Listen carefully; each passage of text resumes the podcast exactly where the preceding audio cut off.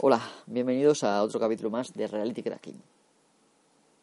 Hoy vamos a hablar de, de cómo hacer un, un PC mm, para Linux o para el sistema operativo que, que prefieras. ¿Vale? Pues vamos a empezar.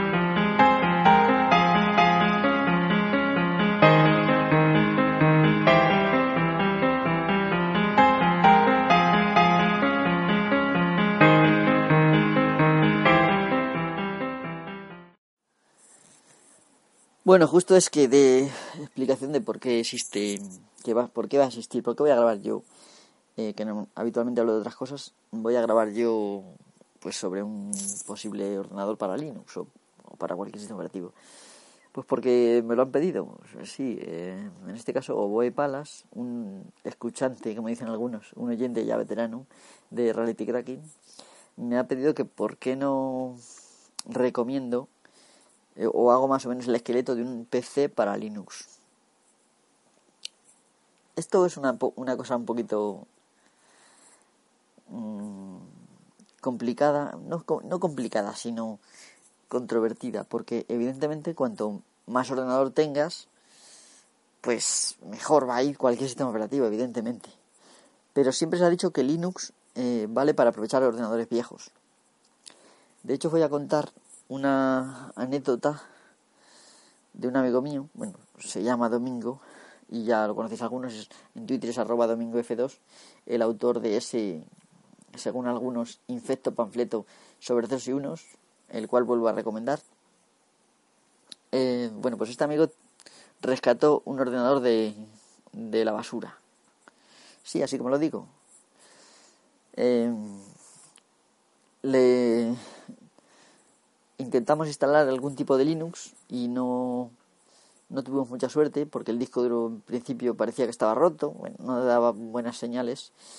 Entonces, eh, al final lo que hace es arrancar con un DVD de Puppy Linux y con él a través de un pendrive y, y también con, con, un disco duro eh, que se compró después y también con ese disco duro que al final fuimos capaces de resucitarlo, pues lo sigue usando. Y le llamó, debido a su a su origen, ¿no? que fue un ordenador recuperado de la muerte, por así decirlo, le llamó Lázaro. Sí, es posible que a alguno le haga gracia. Em, desde aquí, bueno, le voy a mandar un saludo a Antonio Lazarus, de, de Lazarus, arroba Lazarus Red en Twitter. Em, Nada, un saludo, Antonio. Bien, eh, es decir, este ordenador funciona perfectamente y hay distribuciones pequeñísimas de Linux como DAM Small Linux que funciona con muy poquita, muy poquita memoria RAM. Esto quiere decir que no hay limitación, es decir, tú puedes tener un ordenador con 32 megas de RAM, así como lo digo, y puedes tener una distribución de Linux que funcione. Ahora bien, como esto lo sabe todo el mundo y realmente se puede rescatar cualquier ordenador de, de la muerte, como he dicho, y usar Linux si funciona, y apañarte para hacer cosas como editar textos, navegar por Internet, cosas que eh, probablemente con Windows no se hacían eh, bien en ese ordenador, iba lento y tal. Sin embargo, con Linux sí se puede hacer, ¿no? Bueno, pues con un escritorio ligero, como es XFCE, o bueno, pues, otros que hay. Navegadores, pues también cualquier navegador o el mismo Chrome. Midori, como dicen, le gustan algunos y tal, bueno, cualquier navegador. ASCAD de, de GNU. Em, pero para realmente aprovechar este, este podcast, en lugar de recomendar un ordenador modelo para Linux, que me parece por lo demás injusto, porque realmente el crear un ordenador no es una cosa que se hace, que se decide en un momento, sino que lleva una investigación detrás, como ahora veremos. Y, y luego aparte, pues es verdad que, por ejemplo, el mes que viene lo vi, si ha salido otro microprocesador más moderno y tal, o el año que viene, y ya no va a tener gracia, ¿no? Entonces, lo que voy a hacer es describir mi proceso mental de cómo creo yo un ordenador. Y las veces que, bueno, eh, las veces que he creado un ordenador, para mí o para alguien más, cómo lo hago, por dónde empiezo, eh, qué consideraciones hay que tener. Eso va a ser lo que voy a explicar. Espero que, pues que al amigo Boepalas le sirva, porque me parece que es importante que no dar el, el pez sino enseñar a pescar. Y tampoco es complicado montar realmente un ordenador. Cualquiera con un poquito de iniciativa y perdiendo el miedo se puede hacer. Bueno, lo vamos a empezar a explicarlo y a ver qué os parece este podcast. Bueno, en primer lugar, mm, así es como lo hago yo. Estoy un poco nervioso porque probablemente alguno dirá que él lo hace de otra manera y que le va bien, ¿no? Yo parto siempre del microprocesador, eh, siempre. Y tiene una razón lógica. Y es que, claro, cada vez que sacan un, un microprocesador nuevo o una generación nueva de un microprocesador concreto, le ponen más pines o menos pines. Normalmente más, ¿no? Hablo de las los contactos que tiene por debajo el microprocesador con los que se conecta a la placa base. Entonces, pues ha habido, por ejemplo, microprocesadores que ya he conocido de 735 pines, parece, 939. Luego ha habido de más de mil y pico. Y eh, no sé si en algún momento se parará, pero de momento parece ser que cada vez tiene más pinchos. Entonces, em, aunque hay placas polivalentes que valen para distintos tipos de, de zócalos, o sea, el zócalo se adapta o mm, lo más normal es que siempre elijamos primero el micro, porque según el número de pines que tenga y según eh, pues compremos eh, una placa a su medida, ¿no? Como ejemplo voy a poner mm, mi caso. Yo me compré, bueno, ya mi ordenador es viejo, no es nuevo, me lo compré a últimos de 2010, creo que recordás. Mm, yo quise un i7 de los buenos, de los de 500 euros, ¿vale? En aquella época. Y pues en aquella época solamente había una placa de Intel para mi i7. Pues me tuve que comprar esa placa de Intel. Hoy en día hay más modelos, pero siempre yo creo que primero es el micro. ¿Qué decisión tomáis para comprar un micro? Bien, antes de nada tener en cuenta una cosa. Hay gente que con tal de ahorrarse el tema de escoger los componentes o porque te quieres comprar un portátil y hacer un portátil no es no es tan fácil, ¿no? Aunque no es imposible, no es tan fácil como hacer uno de sobremesa. Entonces, tú em, cuando te compras uno de sobremesa ya montado, mm, el microprocesador te puede salir una cosa como pues P200, 2500U, por ejemplo, o una cosa así, ¿no? O J, no sé cuántos, ¿no? Pentium, te pone Intel Pentium mm, J2500U, por ejemplo. Y luego vas y te das cuenta de que es uno peor que el i3, ¿no? Em, ha, habido una... Eh, antes era mucho más sencillo, ¿no? Porque había pues el 286, el 386, el 486, luego salió el de 486DX2, luego el Pentium y luego se reducía todo a los megahercios. 90, 100, bueno, y hemos llegado ya pues 4500 y yo creo que de ahí ya no, salimos, ¿no? Eh, para elegir un micro hay que tener muy claro qué micro es. Entonces yo recomiendo ir a la página CPU Boss y si estáis viendo, por ejemplo, en Amazon micros o, decidís compraros uno de sobremesa con un micro que sabéis las siglas y tal, pues os vais a cpuboss.com, cpuboss con dos S, ¿vale? Jefe de los CPUs.com y ahí lo metéis y ahí os va a salir una comparativa con los micros más parecidos. Y si os pone que el i3 es superior, pues desconfiad. Y no digo que el i3 sea un micro malo, Probablemente alguno dirá pues que para muchas cosas sirve, efectivamente. Todo sirve para muchas cosas. Pero yo personalmente recomiendo que si os lo podéis permitir, os compréis por lo menos un i5. Y si os lo seguís pudiendo permitir, pues que ahora mismo hay i7 de 300 euros, que son perfectamente válidos. Eh, si se cae una versión extrema que vale mil y pico euros, pero yo qué sé, pues si te puedes permitir 500 euros, según tu economía y según el uso que le vayas a dar, evidentemente si vas a renderizar vídeo que es lo, o vas a jugar, pues cómprate el más que puedas, ¿vale? Luego otra cosa, habrá gente que dirá que por qué mencionó Intel que hay otras marcas. Bueno, pues AMD, pues yo en un principio mm, era muy amigo de AMD y de hecho los AMD son más baratos, ¿vale? Eso es una buena cosa a favor de AMD. Pero en un principio yo pensé, cuando me compré el, PC anterior a este, que fue un AMD, em, creo que fue un Athlon, hace ya tiempo. Esto fue, creo que eso fue en 2006. Bueno, pues ese ordenador me duró pues hasta 2010 que se me estropeó. Eh, se calentaba demasiado. Eh, empecé a tener problemas con el... Creo que era el Northbridge el que me, el que me da problemas. O sea, el chipset principal que trae Em, el chip principal que trae, donde viene lo que se llama el PCI y 6 de Accelerator, pues que me entonces, bueno, y esa parte se calentaba, se em, empezaba a fallar el ventiladorcito y después de fallar el ventiladorcito eh, le puse otro que era un poco más grande y la verdad es que en, en principio parecía que iba bien hasta que se terminó de joder la placa y bueno eh, lo que hice fue comprarme otro y el caso es que el micro se calentaba, la placa se calentaba, todo se calentaba. Encima tenía una tarjeta gráfica potente, se calentaba un huevo, ¿vale? Yo pensaba que los AMD no se iban a calentar, pero sí, se calentaban, se calientan. Así que si los dis por el precio, vale. Algunos dicen que son mejores, que en tal y cual. Bueno, yo, mi opinión es que en unas cosas es mejor Intel y en otras cosas es mejor AMD. Y lo digo, si tienes economía, por el calentamiento no lo hagáis porque se calientan los dos más o menos por igual.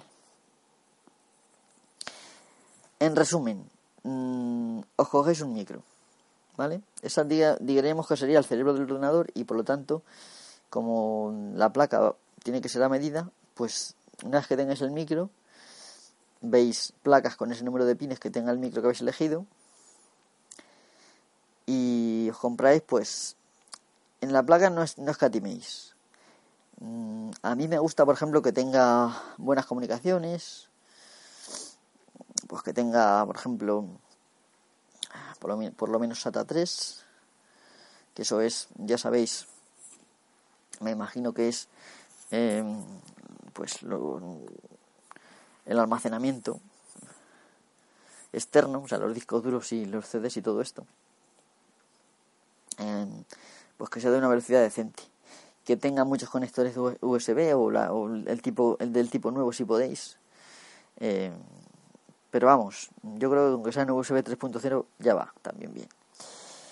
Que tengan también, bueno, lo voy a decir sin, sin cogérmela con papel de fumar, Firewire, que tengan Firewire, eh, porque si por ejemplo pues tenéis una cámara buena de vídeo, mm, va con Firewire en algún momento a lo mejor lo podéis aunque ya también os digo que es una tecnología obsoleta y que ahora bueno pues está el HDMI que si tenéis pues mejor también no la propia tarjeta gráfica pues tendrá que llevar HDMI otra cosa la placa que os pilléis no escatiméis es decir si os tenéis que gastar 200 euros o 150 tal en la placa están bien gastas porque la placa es uno de los componentes mejor más principales digamos o si no diría yo el principal, incluso más que el micro, del ordenador, porque en la placa va conectado todo. Y si tienes una buena placa, pues las capacidades de expansión de ese ordenador siempre van a ser mayores que si tienes una placa mierdosa. Y luego, pues eso digo, vigilad bien que una cosa que he aprendido, que la disipación del, del, del chipset que lleve la placa que no sea activa, que no sea de ventiladores, sino que sea pasiva. Muy importante. Es decir, que sean disipadores mm, metálicos sin ningún ventilador, ninguna pieza que se mueva. ¿Por qué lo digo? Pues porque esas piezas cuando entran polvo se tienden a estropearse, como me pasó a mí, al final se queman y es un gusto que se te queme la, eh, por un chip que tengas que tirar la placa. Em, y además con ese tipo de ventilación pasiva va perfecto, o sea, no necesita más. Excepto, bueno. Luego otra cosa, mirad bien las opiniones de los, de los usuarios. Por supuesto, marcas de placas, pues puede ser Asus, por ejemplo. Eh, sí, Asus es una, excelente marca. Luego, pues si quieres Gigabit tampoco está mal, pero vamos. Lo principal es que comparéis opiniones, porque ahora mismo hay opiniones para todo. Y si alguien ha dicho, bueno, a menos que elijáis un micro muy novedoso y sea una placa muy novedosa, seguramente hay opiniones. Y dirán, pues he tenido problema con tal. Eso es muy importante de mirarlo y verlo, ¿no? Eh, bueno, ¿qué os voy a decir? Que todavía tenga la placa algún tipo de conexión PCI, aunque en general tenga, pues, pues, sockets PCI Express de los más nuevos, es decir, 32 y por lo menos y evidentemente que tenga tanto los pequeños para los para las tarjetas normales como tarjetas inalámbricas y demás y el grande para lo que es la tarjeta gráfica. Em, esto pues hombre porque alguno dirá alguno pensará pues es que no puede llevar la tarjeta gráfica ya integrada pues evidentemente si no tienes muchos requerimientos Mm, sí, puede ser, pero no es un buen PC, ni es un gran PC. O sea, no. Lo más normal es que te compres la, tarjeta gráfica aparte. Y si una tarjeta gráfica, pues. Mm, pues por lo menos decente. Ya digo, ahora, ahora hablaremos después de la tarjeta gráfica. Bueno, ya tenemos dos cosas, las dos cosas más importantes. Que son el micro y la placa base. ¿vale? Em, como digo, de placa bases hay de muchos precios también, pero no vayáis a una placa base de 50 euros, por favor. Em, porque, bueno, luego si se te rompe no hace mucha gracia, ¿vale? Que luego a lo mejor te encuentras con que ya los zócalos modernos ya no son compatibles con tu micro y jode mucho que le tengas que comprar todo nuevo porque no te has una placa suficientemente buena. Vale, siguiente después de la placa base, la memoria RAM, ¿vale? La memoria RAM. Es decir, la memoria primaria, también se llama. Bueno, hoy en día la memoria RAM Mm, que se le pone a los ordenadores era de 4 a 8, o sea, 4 u 8 gigas de RAM. Si habéis escogido bien la placa, por lo menos le podrán poner 32 gigas de RAM. Si no, pues serán 16. Eh, yo recomiendo, si no tienes pasta, para la memoria ahora mismo está barata. Si no tienes pasta, ponerte 8 yo tengo 6 y la verdad es que ahora mismo todavía me va muy bien, sin problema ninguno, pero si tienes pasta, ponte por lo menos 16. Que no te vas a arrepentir.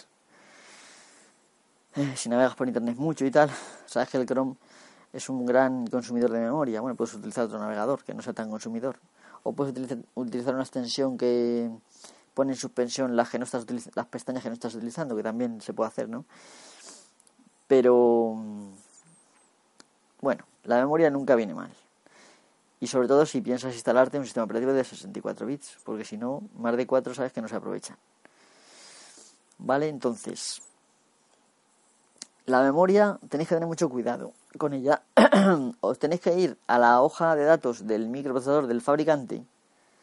Se llama datasheets, algo así. Em, ahí vienen las memorias que son compatibles. Incluso a veces te dan marcas. ¿Vale? Normalmente las memorias de ahora traen disipadores eh, pasivos, incluso algunas los traen activos. Eh, muy importante, lo digo porque podéis meter la pata, es que mm, veáis que el voltaje, o sea, de los distintos timings que se le pueden poner a la RAM en, la BIOS, una vez que la empecéis a configurar y eso, pues que veáis que los voltajes mm, que se le pueden configurar que sean compatibles con el con el microprocesador. Evidentemente, mm, estar funcionando mucho tiempo un micro con una memoria configurada en un voltaje que es incorrecto puede cargarse el micro y la memoria en poco tiempo. Por seguro el micro, el micro seguro, ¿vale?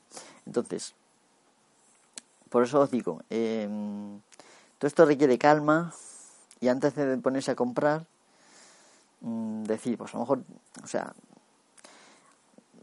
la memoria, pues yo que sé. Ya sabéis que las Kingston tienen mucha fama. Pero vamos, en general,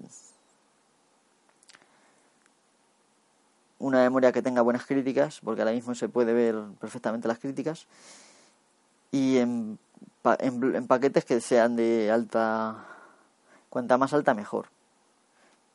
También sabéis que, por ejemplo, pues hay placas que permiten unas configuraciones de memoria y otras, y otras que permiten otras. Es decir, por ejemplo, hay placas que no pueden, no permiten configuraciones asimétricas de memoria o que tengan que estar o que no permiten que esté un bloque sin ocupar. Bueno, eso últimamente no es tan habitual. Pero tenerlo en cuenta también en el manual de la placa. ¿Vale? Entonces, una vez que tenemos ya la memoria, nos, uno de los elementos importantes es la tarjeta gráfica. Mm, yo para mí soy del, de los que le gustan Nvidia. Algunos dicen Nvidia, ¿no? Pero bueno, aquí en esto me lo voy a coger como el fumar y creo que se dice Nvidia.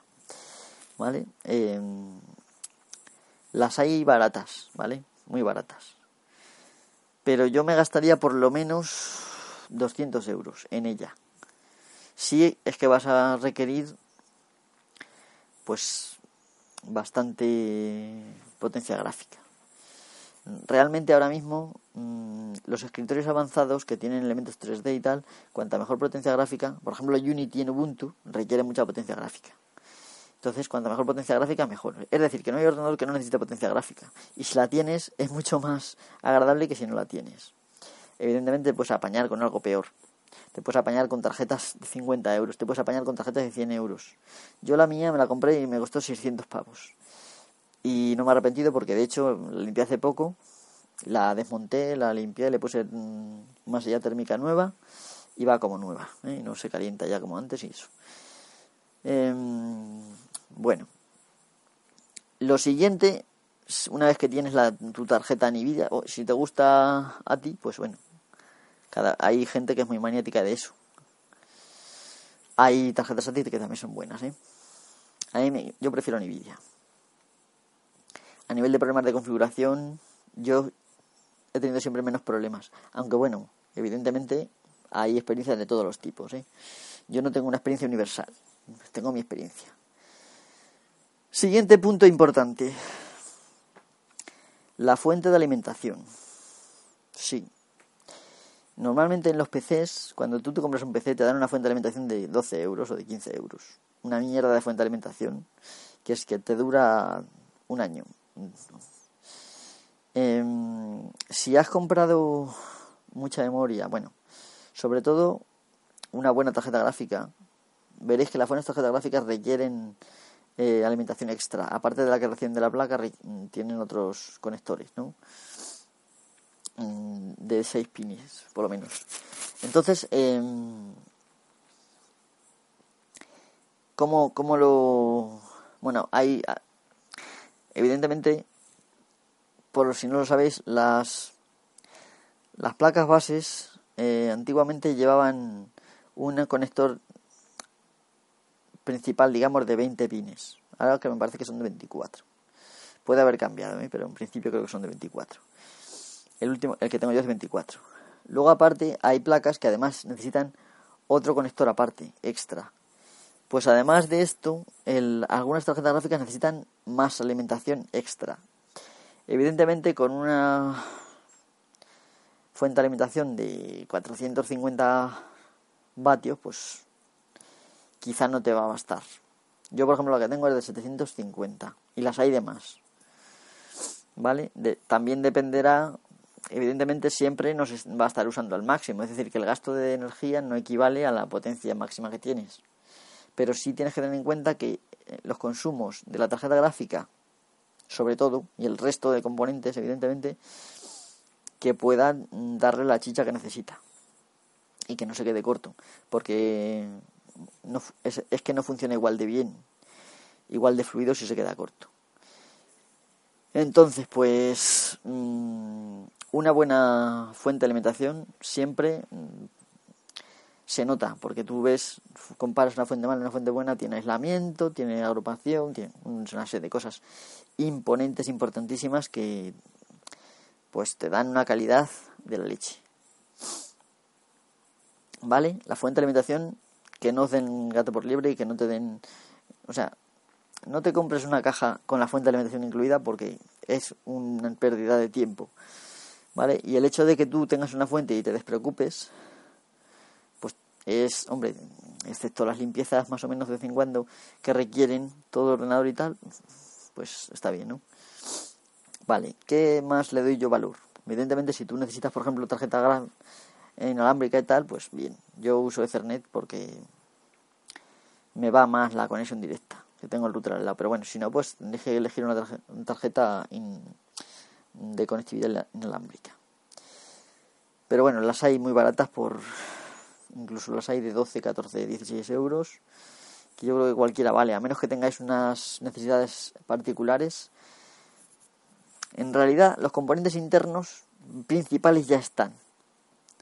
Lo siguiente que nos faltaría serían los discos duros, el disco duro. ¿Qué disco duro le ponéis? Pues a mí particularmente mm, siempre me han gustado los Seagate. Mm, quizás sean manías mías, ¿no? Por ejemplo, el Black Caviar es uno que me gusta mucho. Los hay de 2 gigas y aunque ahora han subido de precio un poco, mmm, siempre hay por ahí ofertillas y cosas, ¿no? Eh, por ejemplo, uno de los últimos que he comprado para mi NAS me ha costado 80 y algo. Pero yo he comprado algunos por 50. Hablo de discos duros externos grandes. Si eres muy tiquismiquis, si quieres un disco duro tipo portátil, bueno, yo no, no, no es mala alternativa. Pero yo prefiero los grandes, vamos, los normales. Los, portátiles, los de portátiles también funcionan, evidentemente, pero sabes que el rendimiento de un, de un disco duro tan pequeño de portátil es algo menor. Aunque bueno, cumple perfectamente las 7200 revoluciones por minuto. Pero los discos duros modernos sabes que van a más. Eh, eso es muy importante. Pues normalmente, aparte del disco duro, eh, puedes comprarte varios, evidentemente. Eh, evidentemente tendrás que comprar, pues si, tienes una base, una placa base que tiene conectores SATA, ya por lo general no vendrá con IDE, pues tendrás que comprarte disco duro SATA, muy importante. Internos, que nadie mete la pata de comprarlo externo. ¿Vale? Entonces, ¿qué más? Pues necesitas por lo menos un... Yo, por ejemplo, prescindo del Blu-ray, no sé tú, pero si quieres Blu-ray, pues allá tú, yo no entiendo de eso, no te voy a decir. Que... Pero si quieres un, un lector grabador, yo lo que tengo habitualmente es un lector y un grabador, o dos grabadores. Pero si, quieres ahorrar, pues te compras un lector grabador, como por ejemplo, bueno, a mí me gusta mucho la marca Liteon, porque tiene unas características muy buenas y aparte pues tiene cosillas extra que normalmente no tienen todos los lectores. Por ejemplo, eh, capacidad de escribir en los bordes palabras y cosas, la tecnología Like Script, que es aparte, en fin, que puedes crear las carátulas directamente en el, dentro del propio mm, grabador y tiene una velocidad bastante importante, ¿vale? Y, bueno, que no sea muy quisquilloso con los distintos tipos de CDs y DVDs y tal. Ah, la Liteon además es una marca muy barata, la que yo tengo. Eh, voy a mirar un momento porque no me acuerdo ahora mismo exactamente qué modelo era. Pero si lo veo me sonará Liteon. A ver, me parece que era el IJA 64. ahora mismo hay 124.14 aquí uno. Y te vale... A mí me costó 24 euros, ¿vale? Los tienes desde 28 euros, verdaderamente hay de más. ¿eh? El, el que veo aquí, Bulk IJAS 124.14, es de 54 pavos. Pero vamos, los hay, los puedes encontrar fácilmente más baratos en PC Componentes o te puedes comprar un, poco inferior que la velocidad tampoco es tan importante. Porque para producir una película o para grabar, pues tampoco tienes tanta prisa. Y va bastante bien, ¿eh? El, el mío, que es el IJA 64, va muy bien. Si te compras este mayor, pues evidentemente va mejor. Yo ya con eso lo único verdaderamente importante que te falta es la caja. Mm, cajas hay últimamente muy baratas y muy buenas. Yo considero importante decir que para que el ordenador funcione bien y no te dé problemas, no se queme y esas cosas, es muy muy importante que el flujo de aire vaya bien, ¿vale? Entonces, una buena caja que propicie ese flujo de aire es muy importante. ¿Eso qué quiere decir? Pues que hay cajas de 300 euros, hay cajas de 100 euros y hay cajas pues de 60 euros o incluso hay de 20 euros, ¿vale? Mis marcas preferidas son Cooler Master, Zalman y también la César Kuhn. Pero yo las que a mí me gustan particularmente, sin decir una concreta, son las que tienen un compartimento debajo de la placa base con agujeritos para meter por debajo los cables. De esa manera, porque claro, los cables de la alimentación y tal, al final son muchos cables ahí, ¿no?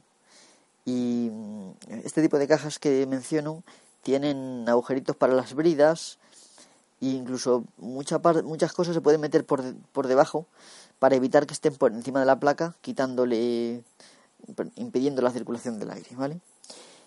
Entonces, otra cosa que le veo importante, aparte de la circulación del aire, de que, de que eso vaya bien, es que la fuente de, alimentación, en lugar de estar arriba como viene normalmente, esté abajo. ¿Vale? O sea, hay placas ATX perfectamente, perdón, cajas ATX que tienen la fuente de alimentación abajo. ¿Por qué digo esto? Pues porque normalmente la tarjeta gráfica se calienta bastante es el elemento que más se calienta. Entonces, si tienes la alimentación arriba, ¿qué va a pasar? Pues que todo ese calor va para arriba. Entonces, mm, pues el rendimiento pues, de la fuente, o sea, digamos que el, el calor circula hacia arriba y no circula bien, ¿no? No va bien. Entonces los días que esté la fuente abajo, y bueno, ya si te gusta poner el ventilador para arriba, pues para que se circule el aire en una dirección, pues bien. Luego siempre acordaros de que uno de los ventiladores de la caja, pues, hombre, hay cajas que tienen un ventilador grande. A mí me gusta que haya uno que entre aire y, por lo menos otro que saque. Si la caja es de estas que tienen ventiladores por la tapa principal de... por una de las tapas de, laterales, pues por ejemplo por ahí entrarle aire y por atrás sacarle aire. ¿vale? De esa manera, bueno, y configurando también, evidentemente, mm, la disipación del calor del micro, hay veces que va bien con, con el estándar, pero habitualmente está muy cortado. Entonces, si no habéis configurado bien que el aire circule perfectamente, es posible que se caliente. De hecho, a mí se me calentó. Eh, más de lo normal, más de lo esperado, ¿no? Pues en lugar de esperar, por ejemplo, 39-40 grados, pues subirse a 59, por ejemplo. Que bueno, que en en, a corto plazo no, no cabe esperar nada, pero a largo plazo más calor equivale menos vida. Aunque no se superen pues el límite, ¿no? Porque acabáramos que superara. Entonces, yo lo que hice fue poner eh, añadirle un componente por de disipación por agua, que tiene una especie de radiador con unas varillas de cobre que van al, al propio micro y un ventilador por dentro y otro por fuera. Y de tal manera que pasa el aire a través del configurándolo también, pues que por uno eh, supe, por el interior supe y por el interior o al revés. Hay gente que le gusta al revés para que coja aire fresco de fuera y lo meta dentro, ¿vale? Es cuestión de probar y ver las temperaturas. Para eso hace falta, pues evidentemente, algún monitor de temperaturas de los sensores del del bueno pues del micro de las diferentes partes de la GPU de la tarjeta gráfica y todas esas cosas mm, ¿qué me dejo? bueno eso es lo más importante es decir tenemos la CPU la placa base la memoria RAM la tarjeta gráfica hemos dicho. Tenemos discos duros, o por lo menos uno, tenemos una grabadora, tenemos la caja, una caja que a mí las que me gustan son las que son anchas y tienen un compartimento con agujeros con gomitas, o sea, con agujeros con protectores de goma que para meter los cables por debajo y enchufarlos, que no estorben fuera, ¿no? Y si no, pues tenéis la opción de meterlos con, con bridas, ajustarlos. Y bueno, los donde van los discos duros, pues hay tipo bandeja, que es muy fácil, o sea, que se ponen unos adaptadores a los, discos, a los propios discos sin tornillos y es muy fácil meterlo y sacarlo en un momento dado, ¿no? Y como los conectores son SATA, pues también muy sencillito y rápidamente se quitan y se sacan, ¿no? Incluso hay placas que llevan por fuera con conectores SATA para si en algún momento queréis poner un disco duro por fuera, os hace falta, pues se puede poner, ¿no? Em, yo creo que más o menos os he dicho mm, lo importante. Evidentemente el monitor también es muy importante. Sería otra cosa que os haría, falta, os haría falta. Y pues yo recomiendo un monitor de 22 pulgadas. ¿Por qué? Pues porque, bueno, yo particularmente es que paso mucho tiempo de mi vida en mi propia habitación donde tengo el ordenador y uso la propia pantalla del ordenador que en realidad es una tele, la uso como televisión, monitor y para ver películas desde el ordenador o desde, vamos, normalmente desde, el ordenador veo series y películas. Más que ver la tele porque la tele la veo poco, muy, muy poco de hecho. Entonces, una pantalla grande, aparte de que te da una, un espacio mayor para ver los elementos de la pantalla y para disfrutar de una resolución decente, pues HD evidentemente, eh, aunque yo nunca recomiendo ponerle la máxima resolución porque aunque hay opciones para cambiar las fuentes y los iconos para que sean más grandes, muchas veces la letra es demasiado pequeña o los iconos y bueno, cada uno que se adapte como, como le venga bien. Pero sobre todo la pantalla os recomiendo que sea de una calidad pues aceptable. Si es una tele, pues del orden de 300, 400 euros. Si es un monitor, pues 200 y pico mínimo. Eh, la marca, yo tengo un Samsung, pero vamos, lo que sea. Otra cosa muy importante que casi nadie le presta mucha atención es el teclado y el ratón. ¿Vale? Yo, mm, pese a mis primeras malas experiencias con los inalámbricos, recomiendo inalámbrico porque mira, si te compras un ratón pequeñito, por, ejemplo, la marca, la marca mejor que veo yo es Logitech. Eh, vienen con sets de teclado y ratón. Si no eres muy tiquismiquis, porque uses un, uso de teclado normal, ¿vale? No de tipo programador y tal, que eso ya es otra historia que te pasa muchísimas horas en el teclado. Un set de estos te vale, sin ser excesivamente barato. A lo mejor, bueno, hay de muchos precios. Entonces, eh, la verdaderamente los ratones más modernos Logitech son pequeñitos, se adaptan bien a la mano y dura muchísimo la, la pila. De hecho es que llevan, me parece recordar que una pila nada más. Esto sí, una pila. Dura lo que no está escrito. Y el teclado, mm, no recuerdo haberle cambiado la pila. Eh, este sí creo que tiene dos pilas. El teclado Eh, una cosa que recomiendo es que el teclado sea cómodo, que se dé uno cuenta de cuando le da las teclas y que sean que el tacto sea algo resistente. Hombre, no va a ser como los mecánicos, que sabéis que es ahora mismo que eres un mecánico, pues tenéis que invertir bastante dinero, mejor ciento y pico, mínimo ochenta y pico, los peorcillos. Eh, pero vamos, los que son aunque sea de de malla de goma no pasa nada, siempre que sean bastante bastante sensibles, pero sin ser demasiado blandos, ¿vale? Es lo que digo yo, y que las teclas sean amplias. No os compres un teclado que no tenga bloque numérico o que el bloque de edición mm, esté ahí mezclado de alguna manera rara. No, no. Tiene que tener tiene que ser amplio el teclado. Tiene que tener sus tres bloques, bloque del teclado normal, la edición, los cursores que están abajo y el bloque numérico, todo amplio, teclas que veáis que se adaptan también a vuestros dedos, porque al final esos son los elementos con los que más tiempo estáis en contacto. Y merece la pena, pues a lo mejor gastarse, en lugar de 24 euros, pues gastarse 60 o... Pues una cosa que yo por lo menos la uso mucho. Hombre, si alguien lo quiere mecánico, pues evidentemente, no sé qué decir, ¿no? Teclado mecánico es una gozada.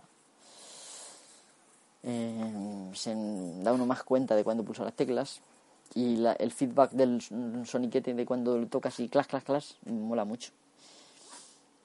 Eh, pero bueno, no hace falta, ¿no? El, montaje de los ordenadores, que es otro apartado, realmente no es muy difícil. No es muy difícil. Eh, más o menos el orden es el siguiente. Yo normalmente siempre pongo primero el micro en la placa. Y luego mm, la pongo y la atornillo a la, a la caja. Quito la tapa de detrás y lo voy atornillando. ¿no? Eh, tienen, normalmente viene una pieza de plástico,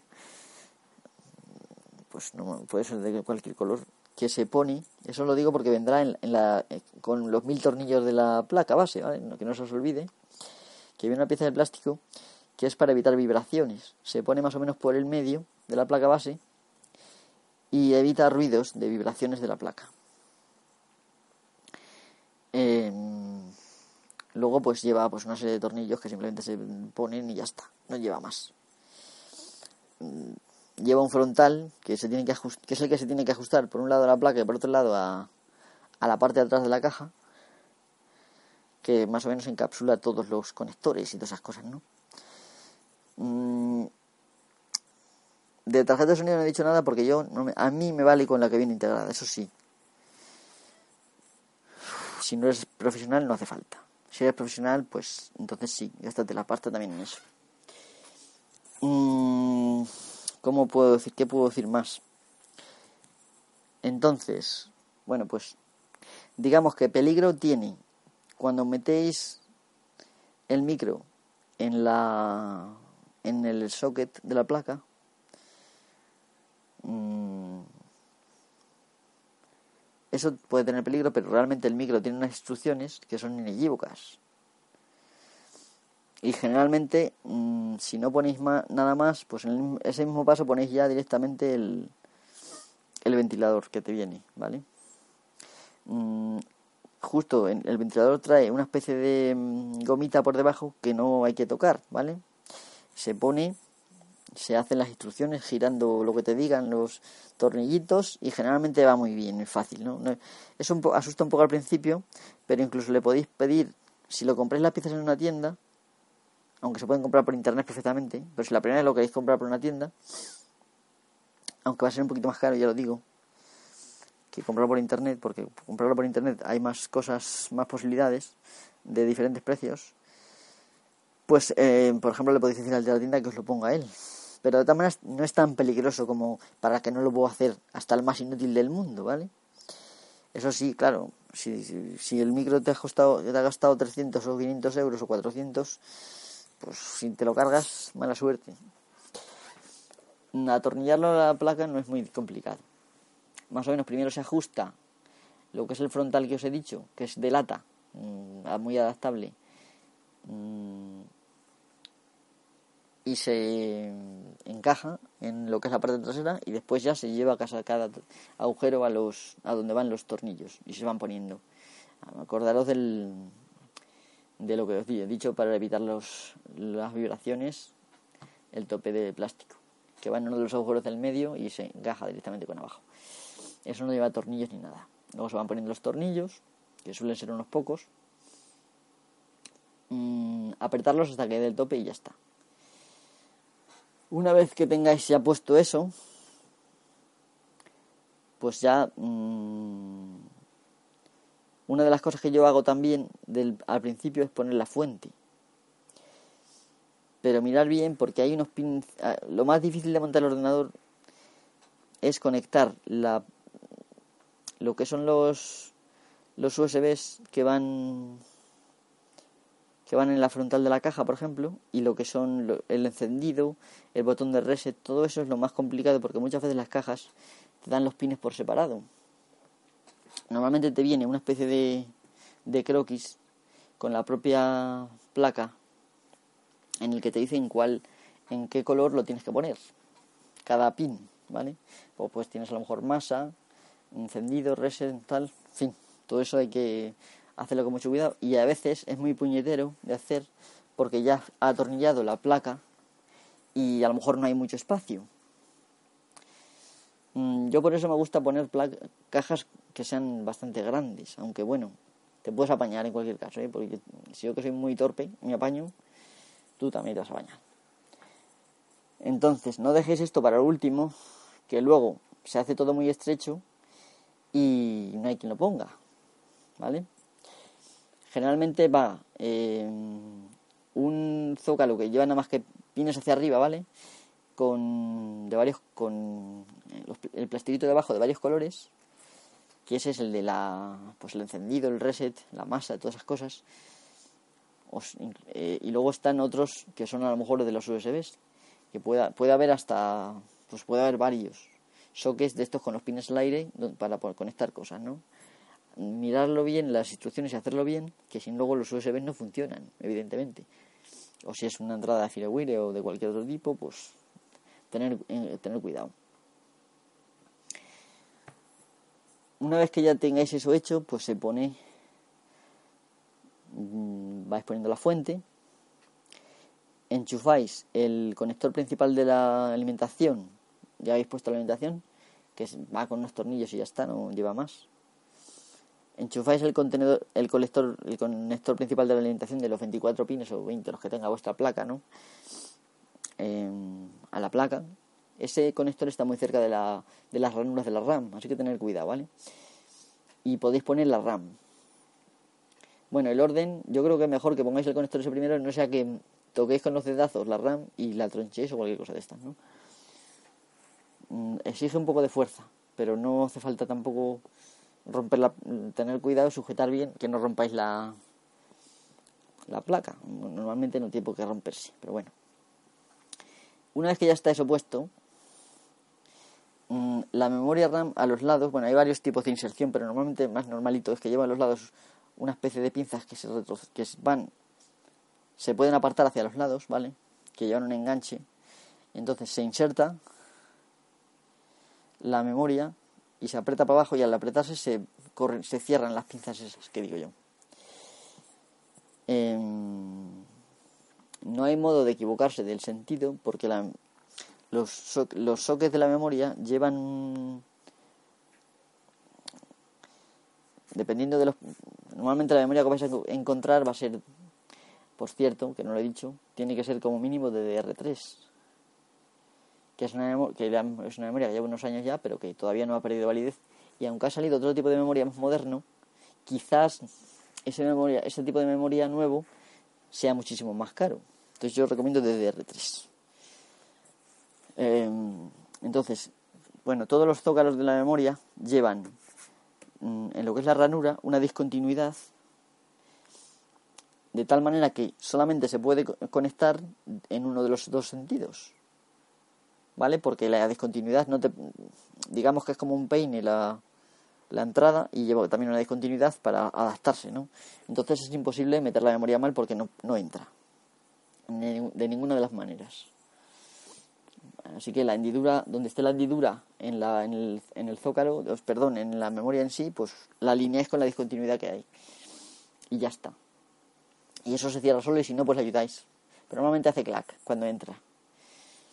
Em, por cierto, tener, en cuidado, tener cuidado que todos los zócalos que compréis que sean de la misma marca y esas cosas, porque a veces luego da mucha guerra. Una vez que ya está la memoria puesta, se, pues ya quedaría de poner. Aquí la prioridad es, depende de cómo vengan los discos duros puestos. Ahora mismo normalmente los discos duros vienen generalmente lo mejor es que venga de cara a la puerta que se abre, ¿no? De forma que no estorba con la tarjeta gráfica y todo eso, ¿no? Pues las tarjetas gráficas buenas son muy, muy largas. Entonces se pondría la tarjeta gráfica si podéis. Y si no, mirar bien que os quepan los discos duros y todo eso, y las conexiones de los discos duros y la, limitación de los discos duros, antes de poner la tarjeta gráfica. Y si no, pues ponéis la tarjeta gráfica, la atornilláis, es también muy sencillo, ¿vale? Se pone del lado, se quita el alambrito que cubre las ranuras de fuera. Eh, bueno, se retira el tornillo primero, se quita el alambrito. Algunas llevan una especie de cerrojo que tiene un solo tornillo, otras llevan cada uno un tornillo, ¿vale? Que va por dentro. Pues, pues tú lo quitas. Mm, haciendo un poco de palanca lo quitas la, la lata esa que viene, lo enchufas y la atornillas. Eh, lleva una especie de bloqueo en lo que es la parte interna, la opuesta donde están los conectores externos de, pues el DVI normalmente va a ser HDMI, lo más moderno, ¿no? O sea, las salidas de la tarjeta serán HDMI. Pues en la parte opuesta, cuando termina el zócalo, mm, se le tiene una especie de bloqueo. Normalmente se va a activar solo, pero si no, pues andar el loro. Y, y si la tenéis que quitar, cuidado con el bloqueo ese que se puede romper. Lo quitas primero y luego lo, lo volvéis a poner cuando la pongáis. Como digo, la, muchas tarjetas gráficas potentes llevan conectores extra. Pues hay que ponerlos.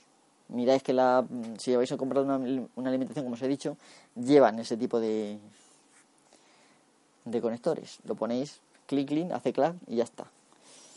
Los discos duros y todo esto, pues como digo, muchos van sin tornillos, se le aplican los apliques laterales y es ponerlos en vertical con el ordenador puesto en una mesa, por ejemplo, con la parte abierta hacia arriba y cuando haga clac ya está. Y se le pone por un lado lo que es los conectores SATA y por el otro lado pues la alimentación del disco. No tiene pérdida porque solamente entran desde un lado, ¿vale? Los cables estos, que pueden ser de varios colores, algunos acodados, otros sin acodar, mm, algunos con un tope, que tiene que apretar para quitarlo y tal, y otros sin tope,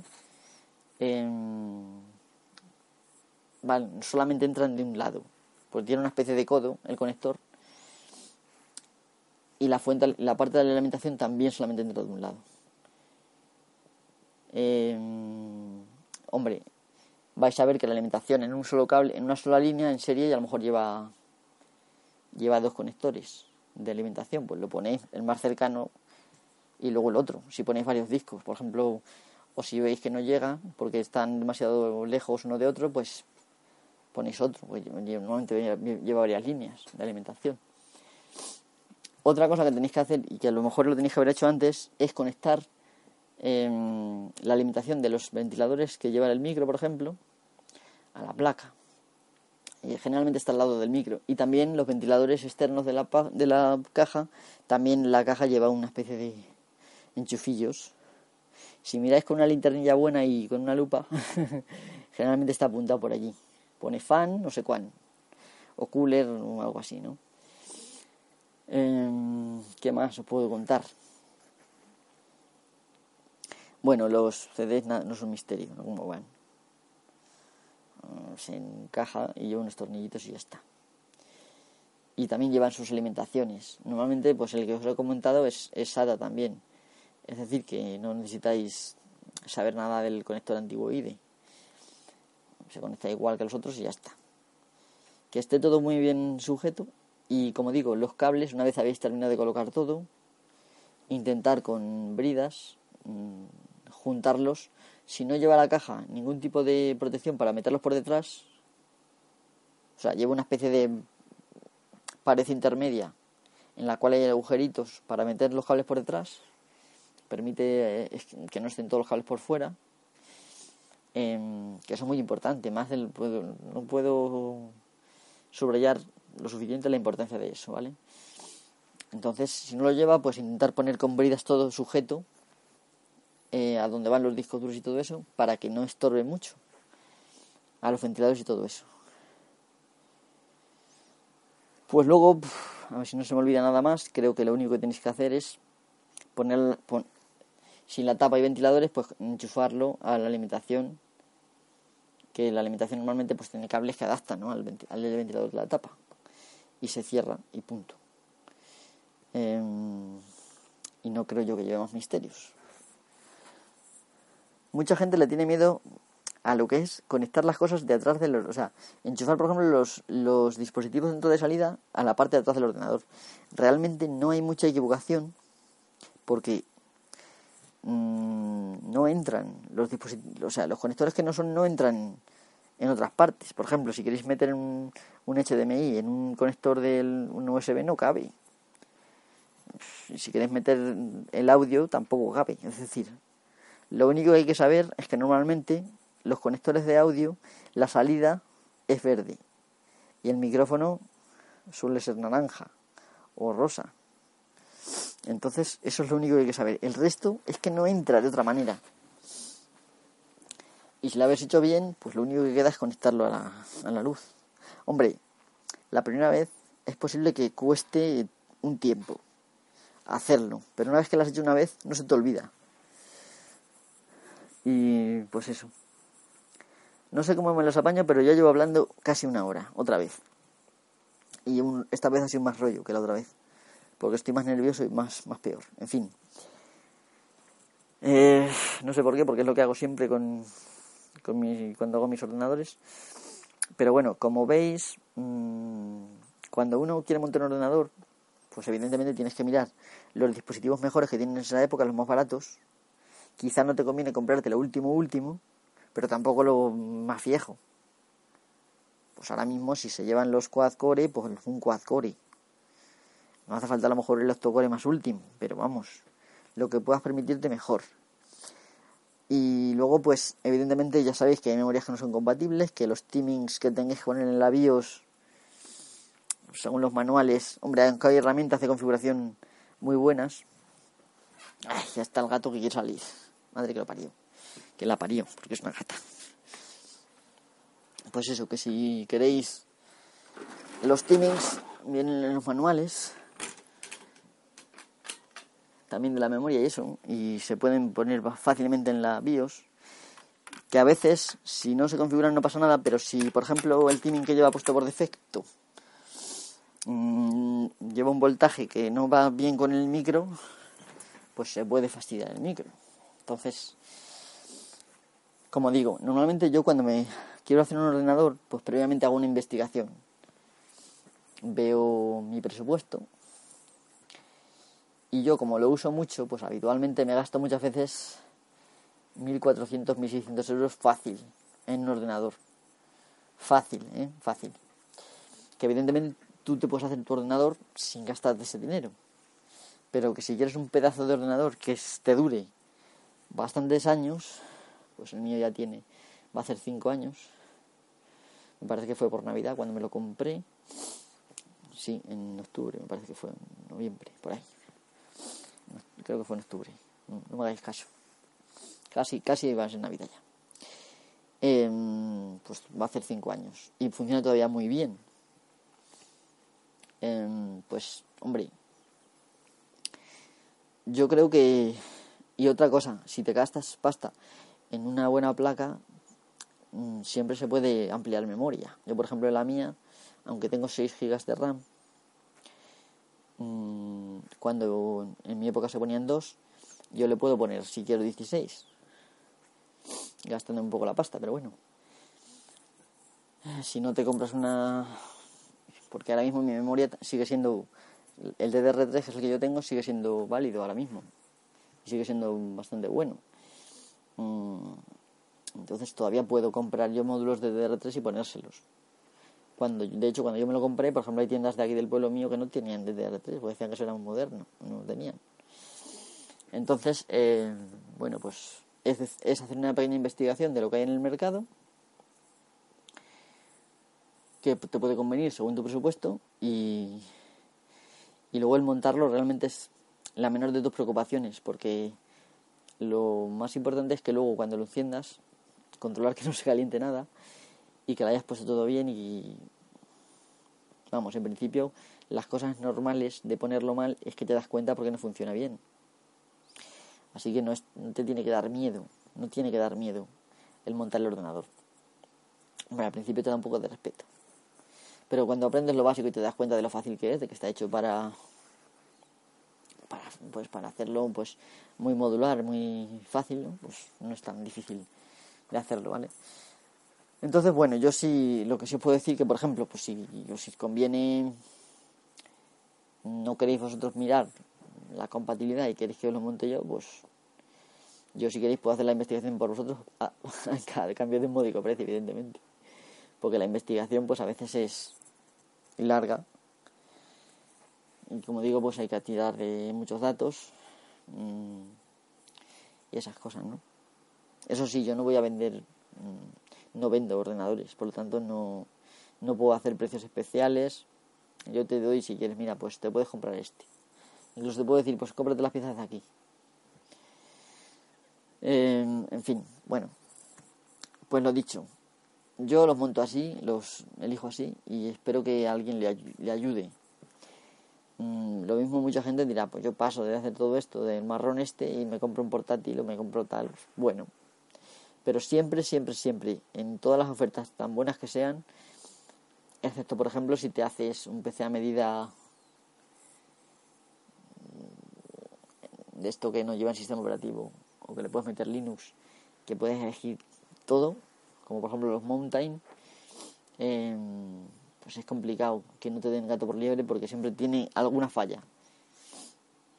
Bueno, pues nada, me despido ya de vosotros y espero que el próximo día pues sea un poco más fluido, más, más interesante que hoy, ¿vale? Venga, hasta luego.